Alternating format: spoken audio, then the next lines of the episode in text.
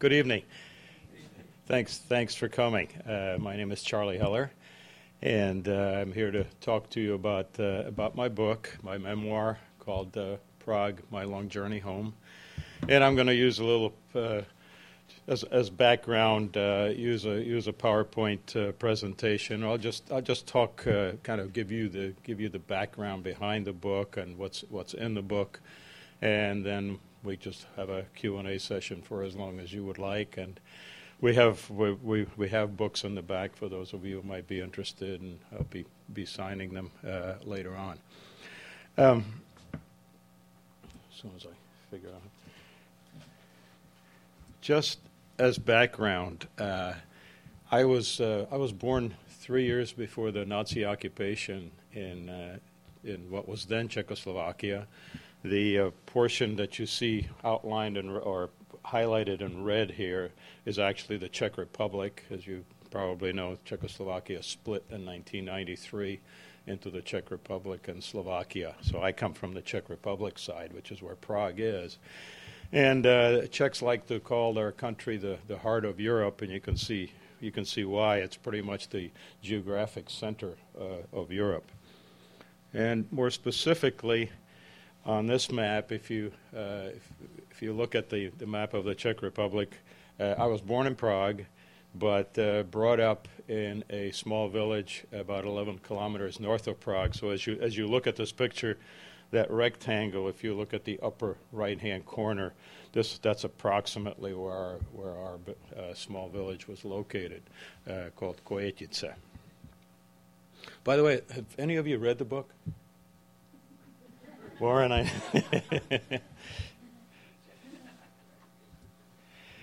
okay, so let me just let me just kind of talk you talk you through how, how, things happened and and what happened, and also show you a few photographs that are that are pertinent.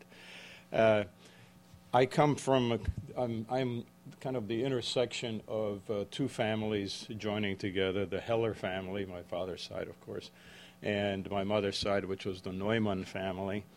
And uh, we, uh, my great grandfather, whom you see here in this picture, whose name was Gustav Neumann, uh, was a real entrepreneur, although he probably never heard the word entrepreneur uh, back in 1910.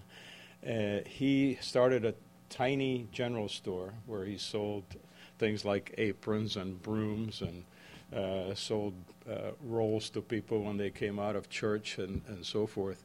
And eventually, he became, uh, he, he was the first importer of Singer sewing machines into Czechoslovakia between, uh, uh, before World War One, or, or uh, I'm sorry, right after World War One, uh, in around 1922 or so. And from that, uh, he, he, he imported Singer sewing machines, and he actually kept some of them. And he had seamstresses uh, out in who who started working for him out of their own homes, sewing uh, uh, women's uh, women's uh, dresses and men's work clothes, and from that. My great grandfather built the largest manufacturer of women's dre- women's clothes and men's work clothes in, in the in entire Central Europe, and so what you see in that picture that's uh, that is his factory, which he which he started and where you see his name Gustav and see the window up above it, that was actually our apartment. My father uh, met my mother. My mother was uh, Gustav Neumann was my mother's grandfather, and uh, she met my father because he came to work for her uh, for her grandfather. So, so, he sort of mar- married the he married the boss's granddaughter, I guess you could say, and. Um, so, because of my uh, great grandfather's success, we were quite, quite wealthy and lived a very comfortable life. And uh, partic- in this town, we, we my family owned uh, uh, many homes. Uh, it was typical, kind of a typical European factory town, in that the, the factory owned a lot of the homes that the that the workers lived in, and uh, my family owned the post office and uh, donated uh, fields for the for the town soccer team to the, to the town and, and parks and so forth. And there was even a park there that was uh, that had my name on it that I discovered much much later. That uh, on the day that I was born, my uncle, my great uncle, I should say, uh, dedicated the town to the, the park to me that was just outside of town. So we had a very nice life, and uh, what this small matter of religion that I mentioned here. Um, I was brought up a Catholic. In fact, we had a Catholic church directly across the street, and my mother and I were both very devout Catholics and went to went to church every every Sunday. And uh, what I didn't know until much later in life was that uh, the rest of my family was Jewish. And actually, my mother came from a mixed marriage. Uh, wasn't really a marriage. Uh, my her her father and her mother never never got married, but her father was a was a Jew, and my father was a Jew, and uh, so because of that, I actually had three Jewish grandparents, one Catholic uh, grandparent. So there was this little, uh, this small matter of, uh, of, of, our religion, of which I was absolutely unaware. I, di- I didn't even, in fact, I, you know, as a, as a little kid, I didn't even know what a Jew was. And uh, then I began to hear at the dinner table uh, conversations that indicated to me that some strange things were going on, and I wasn't really even aware of what it was. But uh, on March 15th, 1939, is when when the Germans occupied occupied Czechoslovakia, and things changed tremendously. And I still didn't know anything about this religion business, and all I knew was that my father left one day and uh, said goodbye and turned out that he escaped, and he escaped uh, south. He went south uh, through Hungary and uh, ended up in Yugoslavia, where he was arrested. And uh, later on, one of the Yugoslavian partisans helped him escape just be- just before his trial. He was being he was going to be tried as a spy because he got caught uh, trying to learn English. you trying to translate the London newspaper uh, using a Czech English dictionary a, on a park bench. And uh, so he escaped. He escaped. He eventually uh, joined the British Army, and uh, the underground uh, took him there through through Greece, through Turkey, and in Palestine, what was then Palestine. The British Army was forming a Czechoslovak division, and he was one of the earliest volunteers to join the Czechoslovak division of the British Army. it, and what was happening to our family was that one by one, uh, members of our family uh, kept disappearing, and I had no idea why. And after a few months, the only people that, who were remaining were my mother, my great grandfather, and I. And we were still in the same location where we were in our apartment until uh, until uh, the Nazis brought in a man from uh, from the Sudetenland uh, to take take over our factory. We got thrown out of our apartment. Uh, we were able to take only what we could carry, and we were taken in by a, by a, a farmer couple, a couple named Tuma, and uh, that's where we went to live. And uh, my mother, who was a f- fine lady who had been brought up in the finest schools and always had been surrounded by servants and maids and so forth, uh, became a farmhand and worked seven days a week in the fields. Well, uh, my great grandfather and I were uh, became each other's best friends. So I was a, at that point I was a, about four and a half, five years old, and he was 82, and uh, people must have gotten a kick out of seeing the two of us walking around the village holding hands. And uh, but I was I was his only friend, and he was my only friend at that point. This is how my mother and I looked uh, when we were uh, living on the farm. This is this is approximately 19, 1942. This photograph.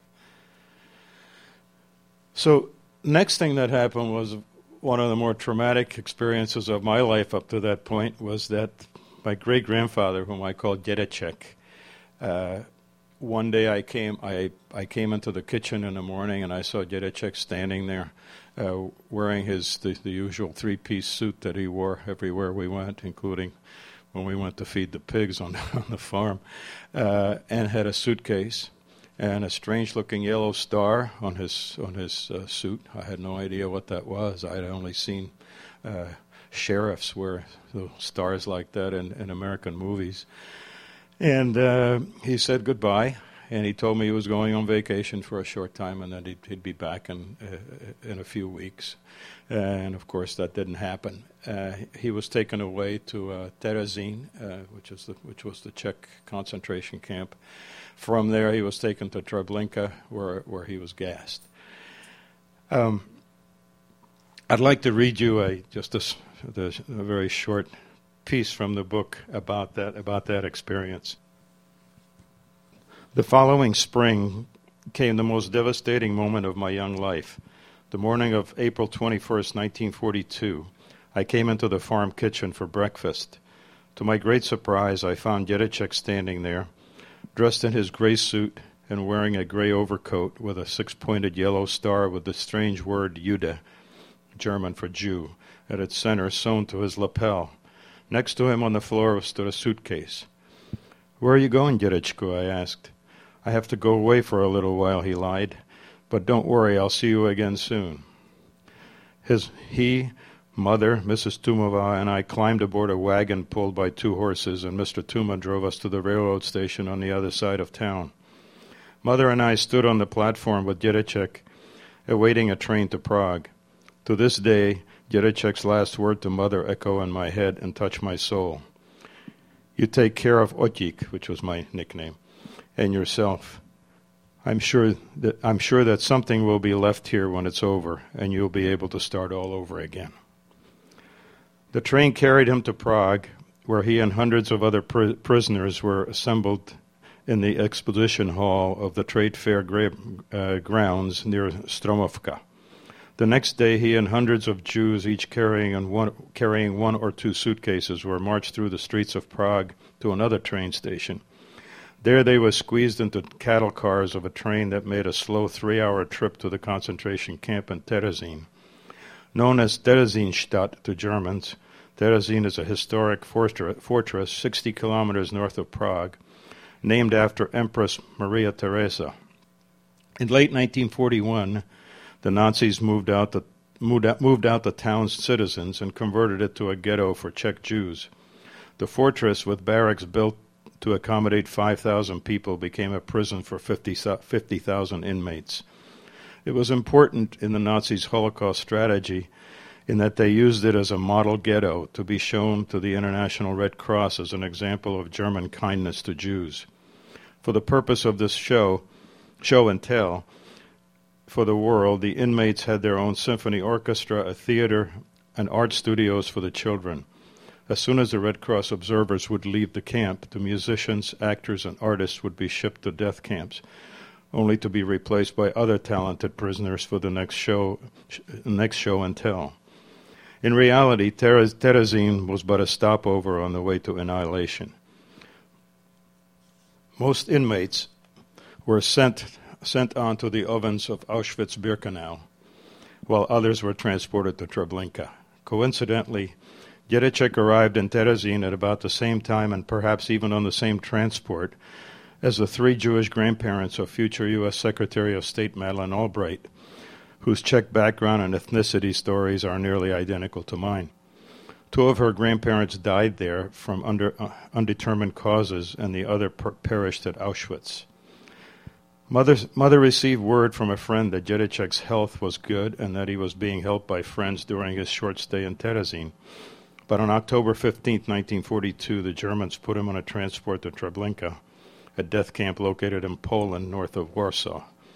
The head of the camp was, Franz Stangl, an Austrian police officer who became a Nazi extermination expert, having been credited with the gassing of 100,000 people uh, at the Sobibor camp before assuming his duties as Treblinka commander. After the war, he would be tried by a German court, but would manage to escape to Syria and then to Brazil. He would be caught and ex- extradited in 1967, dying in prison in Dusseldorf five, five years later. Before Treblinka was closed in 1943, following a revolt by the inmates, it is estimated that 700,000 to 1 million people were put to death in the gas chambers. One of the few survivors of, of the Treblinka revolt was a Czech named Richard Glazar. He wrote that immediately upon arrival by transport, all but strong young men who could be used as laborers in the camp were ordered to strip, and, and that as soon as their baggage and clothing were taken away, they were shot. It is quite certain that my elderly gr- great grandfather, my beloved Dědeček, was murdered on October 17, 1942, and that the lightest of the ashes of his burned body rose to the sky on that fateful night. So that that was the story of my great grandfather. Of course, I had no idea, and n- none of us had any idea what had happened to him. We found we found all this out after after the war, and uh, so during the war, what happened? There were there were many things that happened. Uh, my mother kept from me any information about uh, about the my ethnicity. And uh, every time I would ask a question about why certain things were happening, why we were being deprived of food, why I was not allowed to go to school, uh, the party line I was always given was, "It's because your father is fighting against the Germans." Uh, nothing said about the about the uh, fact that I had three Jewish grandchildren, uh, grandchildren, grandparents, and uh, therefore, by the Nuremberg laws, by by the Nazi formulas, I was considered a Jew, even though I consider myself a Catholic. And um, I actually, I was very proud of the fact that uh, that uh, I was suffering because my father was fighting against the Germans. So I, you know, I took it as a point of pride, and uh, uh it wasn't nearly as bad as it could have been. And my mother also went to, was taken to racial court. They tried to prove that uh, that she was a Jew. She, uh, we actually, three on three different occasions, she and I were packed to uh, to be to be taken on a transport, uh, and three times uh, no one ever came for us, and uh, nothing ever happened for some strange reason. It's remained a mystery to my mother through, for for the rest of her life why we were never taken away. However, uh, toward the, the end of the war, with about a year to go in the war, uh, mother was finally taken away uh, to a slave labor camp, which was for uh, Christian wives of, of Jewish men, and where they manufactured windshields for, for German airplanes.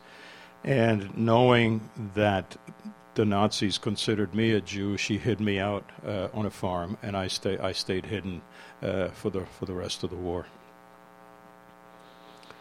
Uh, my father's war, my, as I mentioned, he, uh, he joined the uh, Czechoslovak division of the British Army, and he actually fought for five and a half years.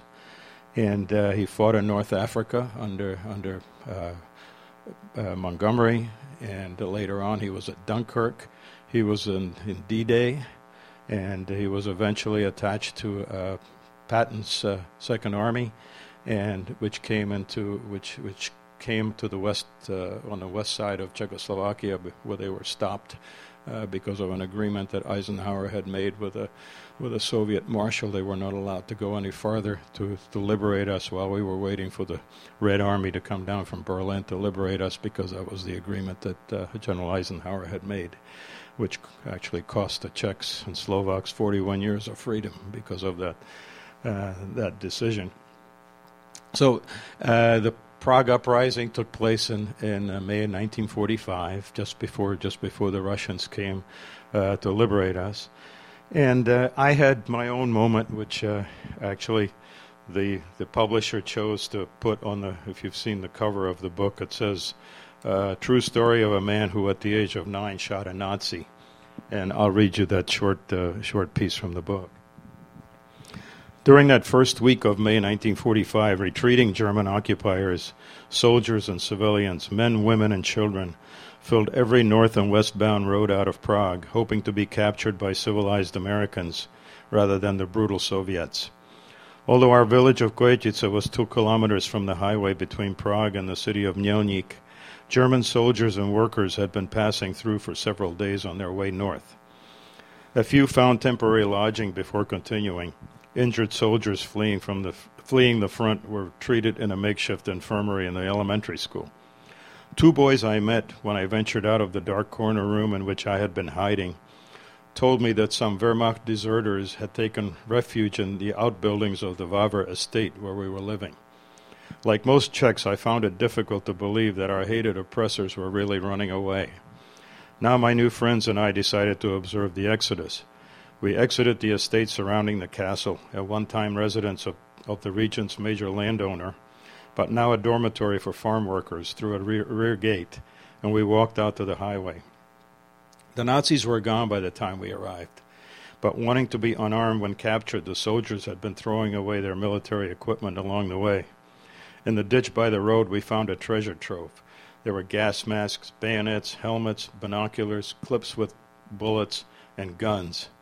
I picked up a black Walther pistol. It was heavy and cold, but it gave me an unexpected jolt of power. I'm going to shoot a German, I announced to my com- companions, matter of factly, as I stuck the loaded pistol inside my belt. I remembered the boy's comment about Germans hiding inside the estate courtyard and thus in a flight of fancy and without consideration of the consequences, I knew my target. We headed back to the village, each of us with his favorite piece of loot. Along the way, the boys laughed at my bravado and teased me about having read too many Karl May cowboy and Indian novels. We returned to the castle, which is what the, the that's what the place was called where we were staying, by climbing over a wall surrounding the large estate. Once inside, we sneaked into the woods and to the edge of the courtyard. We crawled through thick brush to watch several men and women head, load boxes onto two gray trucks. A short distance away from us, a tall, blond Aryan, a poster child for a Nazi propaganda billboard, was carrying a small table through a door and toward a truck. The man was dressed in dark trousers and leather boots, was hatless, and wore a white undershirt and dark green suspenders. The boy named Pepik pulled his newly obtained gas mask away from his face. Well, are you going to do it? he whispered. I stared at him for a long moment, taking his dare as a signal that the man was one of the escaping Germans, and wondering if I had the courage to back up my boast. Finally, I swallowed hard and carefully drew the Walther from my belt. Getting on my feet, cocking the pistol, and assuming a two handed pose I had seen in American cowboy movies before the war, I aimed at the blond haired man's chest. I squeezed the trigger. Bam! The noise was ear shattering. The pistol recoiled and flew out of my hand, and I was propelled into the bushes. You got him! screamed Pepik. I crawled out of the brush and looked. The man was lying on the ground while a woman was screaming in German from the doorway. Leaving the gun behind, I took off running as fast as I could toward the castle, while my two companions scattered in different directions. I hid behind the brick building which had been my hideaway and waited for what seemed like hours with my heart pounding wildly. Amazingly, no one had followed. After an initial crush of fear, I experienced an adrenaline rush unlike any I had ever felt before or since. I killed a German, I screamed silently. I killed a German. I did not know if I had really killed a man, but I had hoped that I but I hoped that I had. In that splendid moment as I felt as if I had single-handedly won the war. For most of my young life I had been running and hiding. Now finally I had struck back. I had taken revenge for everything the Nazis had done, for taking my family from me, for stealing our home and all our possessions, for forcing me to hide like an animal, for desecrating my beloved Czechoslovakia. I was nine years old. So that was the end of the war. We uh, reunited. My father came back, my mother came back, and the three of us were, were reunited, obviously, very, very happily. The problem then was we waited and waited for others to come back, and no one ever came. And uh, it turned out, as we look back, and, and actually we're still we're still looking. And uh, I, when I wrote the book, only uh, it was published last December. I thought the number of members of our family that we lost was 25, but we have since discovered that there prob- it's probably getting close to 30 as we as we keep discovering more and more cousins and uncles and so forth who, who were also lost in the Holocaust. So now uh, Czechoslovakia was free, and we put our lives back together. And my parents, uh, we got the factory back, of course, and we got some properties back that we owned. I went to school for the first time. Uh, I started school. The last two weeks of third grade was, was the first time I, I went to a, a, to a formal school. And the problem was that the communists were slowly gaining ground. They hadn't quite taken over the government yet at that point, but they were slowly gaining ground. And uh, my father was in trouble with them uh, for a number of reasons. One, because he fought with the Western Allies, and they considered uh, all Czechs and Slovaks who had fought in the in the West to be enemies of the Communist Party. And of course, we were we were considered bourgeois because we were we were wealthy. And there were various incidents, like my father refusing to fly the Soviet flag on, on holidays and things of that sort. And my father and mother both were blacklisted by the Communist Party. And then in uh, February 1948, the communists actually took over the government, and uh, we escaped uh, two weeks after the after the takeover. And uh, we escaped only with those things that we could carry, because we had to walk across the border uh, in the western part of the country, and uh, we walked uh, for about three and a half hours through through a forest until we came to the U.S. zone of Germany, and we we were met there by a couple of American soldiers, and we ended up in in refugee camps for about the next year and a half. Our total assets were the three suitcases that we carried out and one bundle of blankets that I carried that had some jewelry inside. And we were in these displaced, three different displaced persons camp until we received our visas to come to the U.S. This picture is our first night in America. These are our, uh, if, you look left to right, uh, our sponsors were a family named Eisner. They were old friends of my, my parents who had actually escaped uh, in 1939, just before just before Hitler came. They were they were originally Czech, and they had two sons, uh, Steve, Steve and Tommy.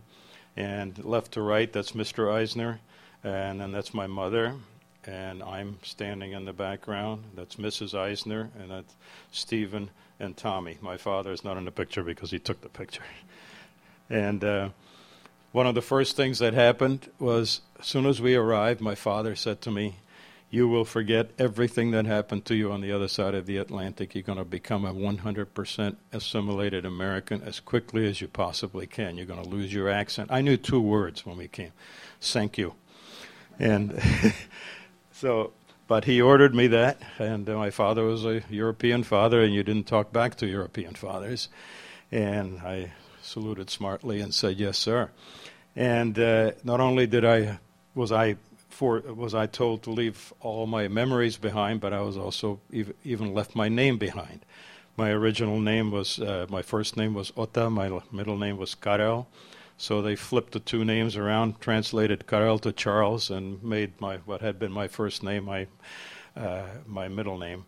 So that's how I ended up with the name that I now have and have had since officially since I was naturalized as a as a citizen. And uh, sink or swim in North Carolina uh, was. Uh, two weeks after we came to the U.S., as I mentioned, I knew two words of English. Tommy, the the older boy in the picture, uh, was going to a, a summer camp for New York kids in North Carolina outside of Asheville as a counselor. And uh, the adults, the Eisners, and my parents decided that I should go with him as a camper. Well, you can imagine this just scared the living hell out of me because I, I couldn't I couldn't communicate with the other kids, and but it was fantastic. I, I actually came back with a southern accent. when we arrived at the, at the when we arrived in the at the train station in New York, uh, my both my parents and the Eisners are actually I just just couldn't believe how what terrible English I spoke when I when I when I got back, and uh, but it was it was a great experience. I even acted in a couple of uh, couple of plays. I had absolutely no idea what I was singing, but uh, you know I was getting assimilated, and so the goal was to be uh, number one um, uh, number one goal was to be an all-American boy in every possible way. I uh, learned American sports that I before that I, I, had always been a pretty decent athlete, but I played European sports. I played soccer, I played hockey, I skied, I played tennis, but I had never seen a baseball game. I didn't know what basketball was, but I fell in love with basketball, particularly and all other sports, and it became quite important in my life because I earned a scholarship to college playing basketball. And um, I also met a beautiful girl in high school to whom I've now been married 53 years and who's sitting in the next to last row in, in a red jacket. and uh, just as young as she was in this picture. um, then the I, I'm, I'm, skipping all the things that I then, of course, went you know went to went to university. I got a couple of engineering degrees, and eventually um, we uh, we ended up here. We went to the West Coast, and I went to Oklahoma State University, and then we went out to the West Coast uh, as my first job after both of us graduated from college. And we came back. We came east. We actually lived in, in Baltimore for a little while, and uh, then we discovered the town that's been our that's been our home for since 1963, Annapolis. We fell in love with Annapolis, and that's where we've been since. I went there originally to teach at the Naval Academy, and then got bitten by the entrepreneurial bug and started a couple software companies, and then was at the University of Maryland and also and also in the venture capital business for a while. But uh, uh, the the most most traumatic thing that happened to me uh, was in 1988 while we were living in Annapolis. Uh, my father passed away, and uh, as a consequence of the war, my father had malaria uh, during the war when he was when he was serving in the in the desert in Africa, and as a result of the m- malaria, uh, he had heart problems uh, pretty much throughout throughout his life. And although he was extremely active, but uh, we took him to Houston for an open heart operation, and he passed away during the during the operation. And but for me, uh, it was it was more than just the death of my my father, whom I loved uh, very much. It was also uh, it was kind of a turning point for me for for a couple of reasons. One, I realized that that was the first death of a family member that where I had actually was a, actually able to celebrate uh, that person's life, where I was actually able to go to a funeral of someone in my family. Everyone else had died during the Holocaust, or you know, in, deaths of that type. That was one. The other thing was when my father died, and as I mentioned, my father was Jewish, but he was uh, he was totally secular. He, he, never went to synagogue or or anything else. Uh, so we never discussed religion at home. But when he died, I said I said to myself, "Now what are we going to do? What what kind of a service are we going to have?" So I and we hadn't we hadn't really talked to anybody, our friends or anyone else, about the Jewish side of our of our family, and uh, I don't know if part of it was just denial or or whatever it might have been, but at that point, I said, you know, what, how are we going to do this thing? So. I consulted with my mother, and she was okay with it. And I, th- this was in Morristown, New Jersey, where my parents lived. And um, I went into the yellow pages and I found a I found a rabbi in the yellow pages, and uh, had the rabbi officiate the, the, the service for my father. And one of the things I wondered was, what are our friends going to think think now? Now that they find out that my father is Jewish, and to my utter amazement, they absolutely couldn't give a damn. Nobody cared. Nobody ever mentioned it. Nothing ever changed. And uh, this started with the, so this started kind of a guilt trip for me, and uh, in that I hadn't really honored uh, the, the members of my family, and I hadn't really recognized my own ethnicity, and uh, so as a result of that, I, you know, I, I really started uh, started thinking completely differently from the way I had I had thought until then. Then.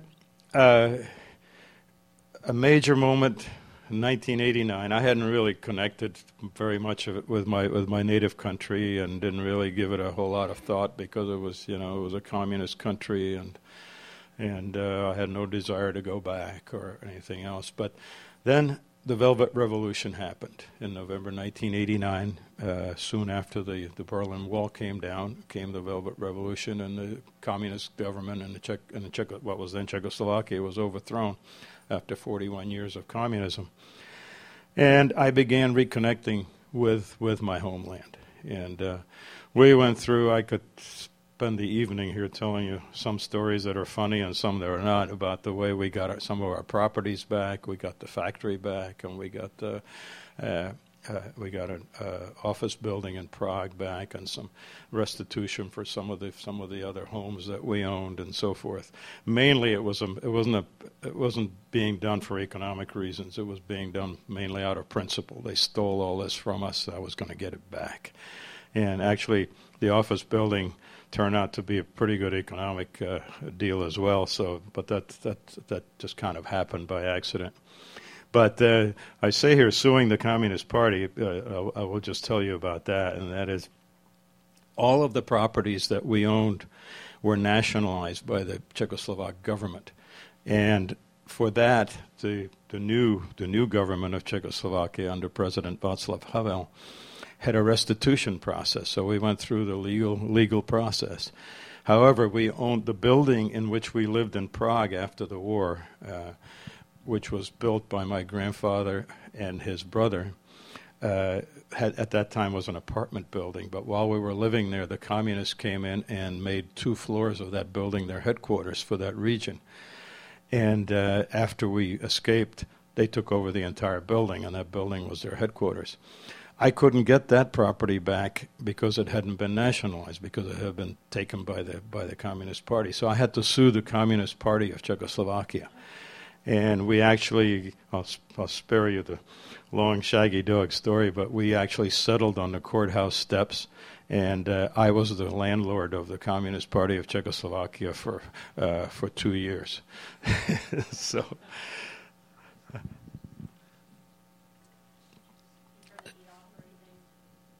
what's that? Oh yeah, yeah. no, the trouble is there were other there were other people renting other parts of the building, so it couldn't just shut everything off.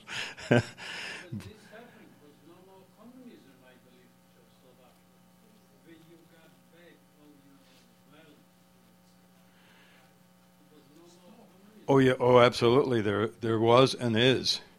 In fact, the the Communist Party is actually running a running a candidate in this year's presidential election.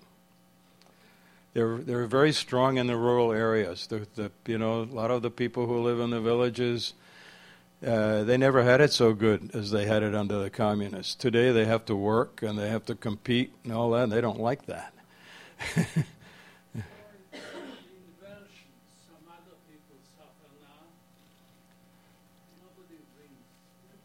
yeah.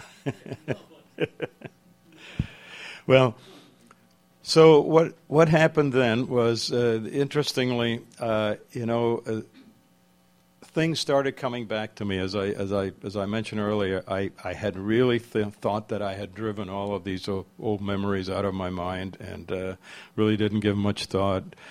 People I work with and people people I knew, I never talked to them uh, about about my experiences, but suddenly after the, after 1989, after the Velvet Revolution, there seemed to be a lot of interest uh, in in the U.S. in this little country in the in the middle of Europe, and people. When they knew that I had been born there, they started asking me questions, and I started telling them stories, and all these little stories started to come out. And uh, we also started going back. We were going back to recover our property and also, I was going back, I was giving workshops for managers of newly privatized companies there. And uh, I met up with my boyhood friend. Uh, he and I he hadn't seen each other in 41 years. His name is Vladya Svoboda. And Vladya, one day over a beer in Prague, came up with this great idea. He said, uh, Why don't you and I write a book? He said, we about two boys who were best friends, and then uh, we each one of us took a different road.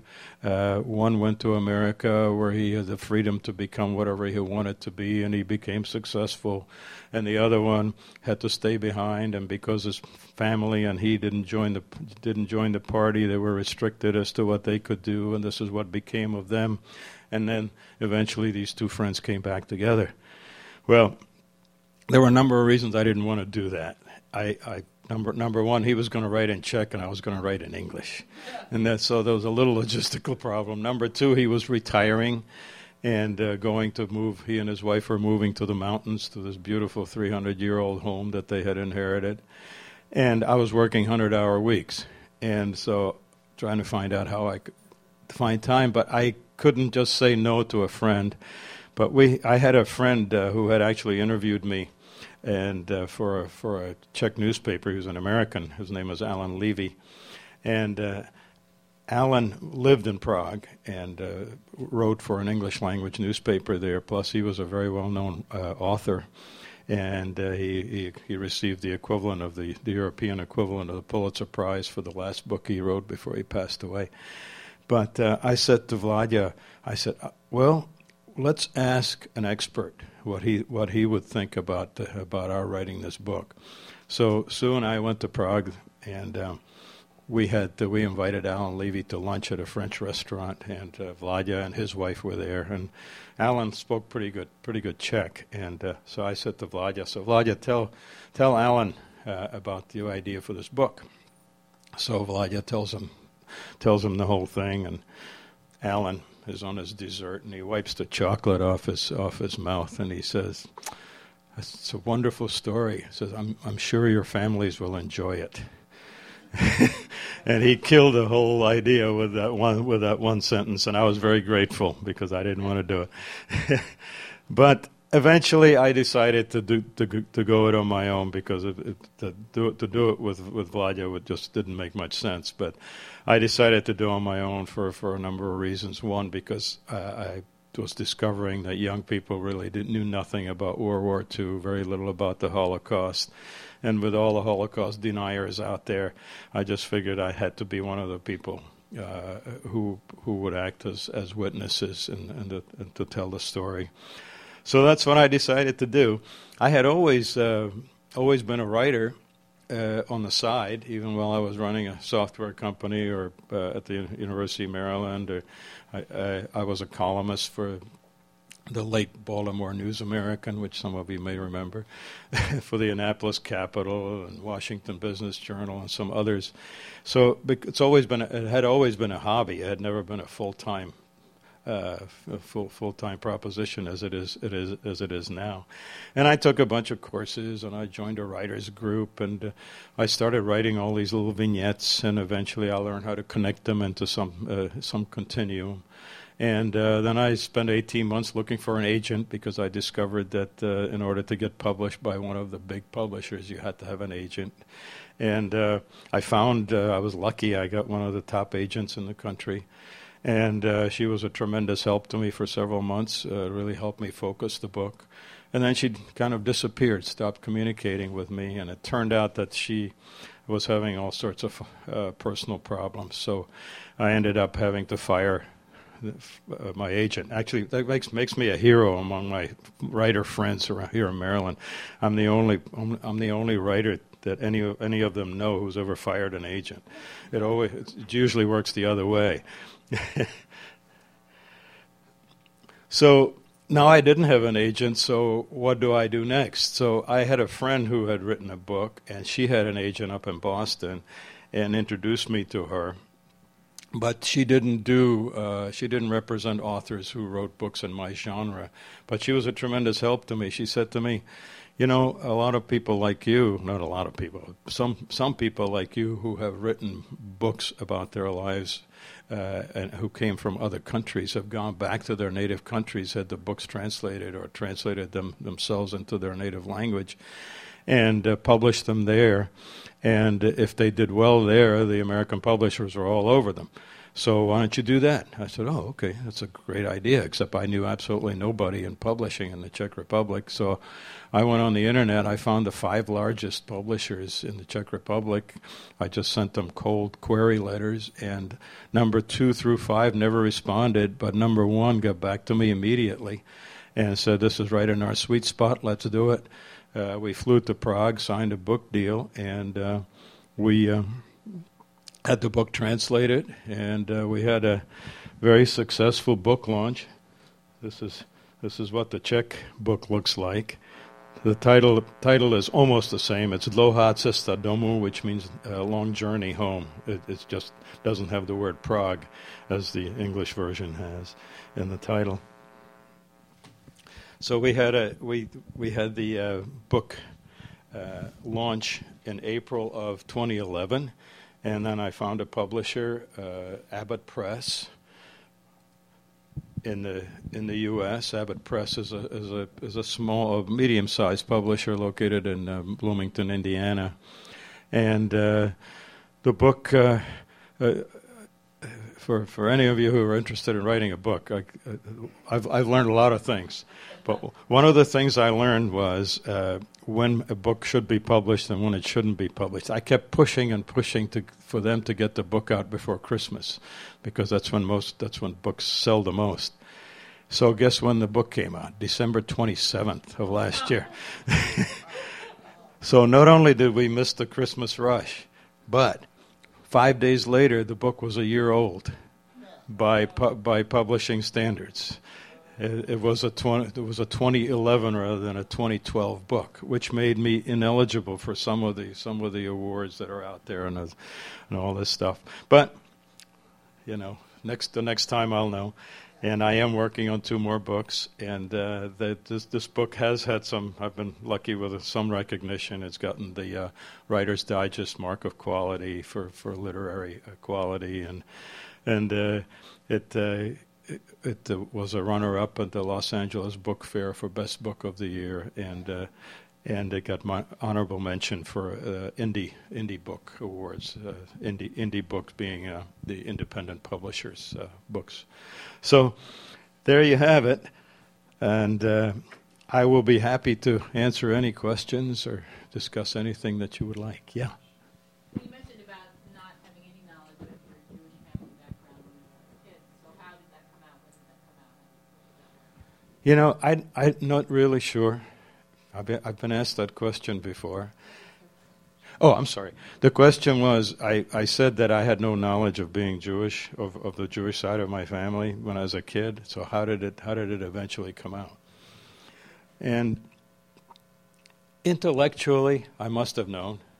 I mean, I was no dummy, you know. I, I have a PhD in engineering. I, I know I, I must have figured it out, but somehow I never put things together or never thought they were important. Or maybe I just denied it because I didn't want to, you know, thinking that I, I might be, people might be prejudiced against me. I don't really know. But it came, it started coming back at the, the, the, the moment, the, the kind of the magic moment, the turning point was when my father passed away. You know, that, that, that's when it really began. Yeah.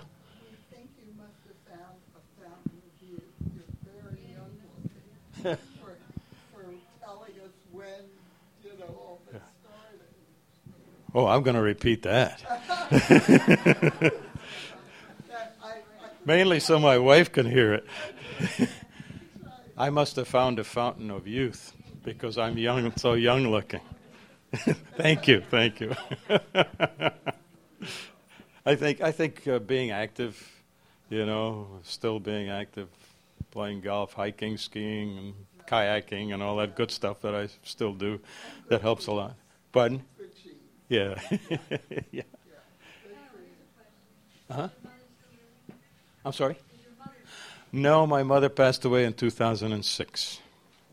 And, and actually, that, that, that incident of, uh, of shooting, the, shooting the Nazi, I never told my father about it. I, I never talked to anybody about it. But I eventually did tell my mother about two years before she died, and I was really because I was I was at that point I was already uh, researching my memoir, you know, so I figured I had to talk about everything, everything that I knew. So I told my mother, and I was I was extremely uh, anxious about how she would react. So when I told her the story, she looked at me and she said, "You did good."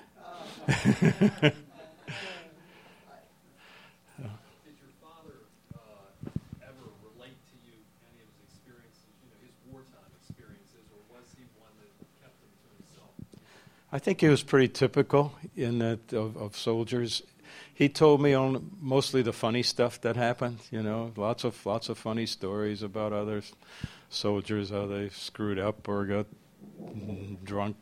You know, went into combat after drinking this kind of stuff and but very little about uh, you know the more serious things. I actually had to research quite a bit about his unit and uh, where they were and what they did for, for the book because he didn't tell me those things.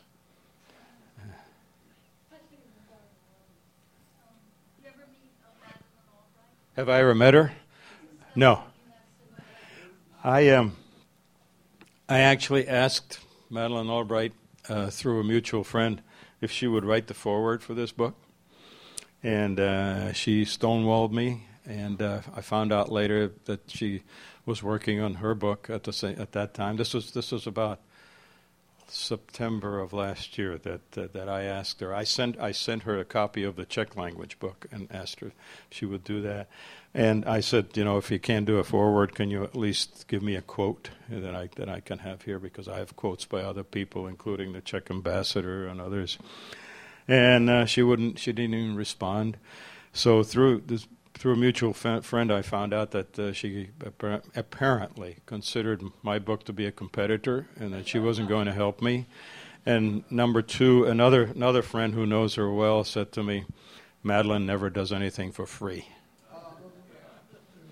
So.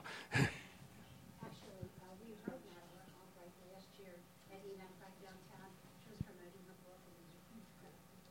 Yeah. And um, one, of, one of the themes of her book, which I have read, was that um, she was really saying that she had no idea until much later in her life that she came from Jewish parents. Yep. And that, um, you know, a lot of people were skeptical about that because this was many, many years and she had Yes. already been very involved politically and diplomatically and, you know, how, how was that possible? So Yep. I'm asking you guys some questions, but you're saying, yes, it's absolutely true. And ag- actually, I have a little passage in the book about uh, we were my my partners and when I was in the venture capital business. My partners and I were raising money, uh, and we went to see a Palestinian investor in, in Northern Virginia in Tyson's Corner.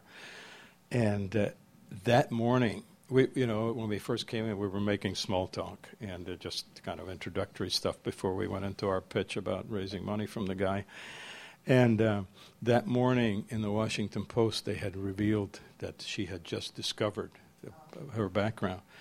And this guy, and, and the subject came up in the conversation, and this guy had a big smirk on his face. and He said, I bet she didn't know. And I stood up, I said, She didn't know, you know. And, and uh, I was so I, I was so angry at the guy, and uh, my partners later on in the car wanted to know what that was all about, and I had to explain it to them. But it's absolutely true. There were many of us. There were hundreds, you know, maybe thousands. I don't know. Another question about that comment is that uh, my parents are Holocaust survivors, uh, in Germany, and um, one of the, the, I'm intrigued by the fact that your family was able to get their property back because that hasn't been possible, you know, to, uh, you know, one of which was from Poland and the other one which is com- was communist, Uh-huh. and the other one is from Greece, and still was not able to get anything back. Oh, yeah, Kind yeah. of interesting. It Yeah. seems like Czechoslovakia was much more um, free. Yeah.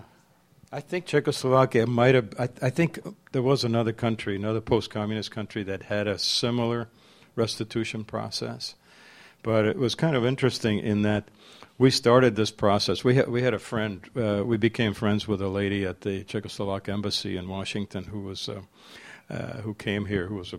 Uh, she was actually, she had been the interpreter for President Havel's wife when when they made their victorious tour of the United States, and she, when she told us about the restitution law just having been passed by Parliament in Czechoslovakia, she introduced us to a uh, to a lawyer who was a friend of hers. So we started working through the process, and uh, about four months into this, uh, I get a phone call from her saying, "Looks like you're in, you got a problem because the Parliament just fought, passed another law, and the law is that number, in order to be eligible for restitution, number one, you must be a citizen of Czechoslovakia, and number two, you must be a permanent resident of Czechoslovakia." So he said, "Well, that's it." About a month later, I got another phone call from uh, the visa head of the visa section at the Czechoslovak embassy saying, "We got good news for you. You're a citizen of Czechoslovakia." Apparently, I had, we had never lost our citizenship. So, because of that, on that note, we were we were eligible. the The other part was a piece of cake. The the residency part, we put uh, we had our names on on on doorbells at, at a friend's apartment building, and it made us permanent residents. of Czechoslovakia. You mentioned when your father died, it came out for you the question of ethnicity. That means, on the one side, you have some Jewish origins, on the other side, you're a Christian, and so on. How do you identify yourself now? None of the above. I'm a, I'm a human being. I'm a, I'm a human being. I have my own religion. I, I don't, I, I don't practice any, any organized religion. I don't go to church or. No, it has nothing to do with organized religion. Take, for example, Albert Einstein. Even if he was Jewish, Yeah. but he, was, he had nothing to do with the Jewish religion. It's a religion. But even if you are secular, you can still identify yourself with the same as, uh, some rule. I know what you're saying. I know. I don't speak about religion. See? But you don't have to. Right, right. Yeah. Yeah. No, no, I, I know exactly what you're saying, and uh, I, I, I didn't mean to just slough it off. And I have to tell you that I have. I, I've had a total different, totally different feeling toward Jewish people since you know since I started realizing these things. I, I actually found uh, that, for example, I, I'm a I'm a huge sports fan, and uh, and when I see a team playing, I look at the names. If I see a name that looks Jewish, I root for the guy. it just comes naturally. I don't know, you know. So I, I don't really know how else to answer it. I and when I was in Israel, I've been to Israel twice, and I found that in Israel, I suddenly found that I had a bond with the people there because when I, when they asked me about my, my story, they seemed to identify with, with my story much more than Americans, you know. And uh, yeah, Hebrew. not a bad idea. to translate it into Hebrew. Anyone else? Yes. A difference that many people don't realize unless you actually are Jewish is that unlike other religions, which where you say you're Christian is just a religious affiliation, but if you say you're Jewish, uh, many Jews have no religion at all, but they are part of a tribe, True. and you know, so you're relatives, Yes. whether you believe what they believe or not, and, and that's quite a distinction. Yes. Although I have to tell you, I made a mistake. I, uh, when I was when I wrote the book and my manuscript, I had a a friend who was a professional editor. She she edited the book for me, and she's Jewish, and I had in there something about, and I used the word race. She ju- just about jumped down my throat. She says, "Jews are not a race." So. Anything else? Okay. If anyone, any of you are, thank you.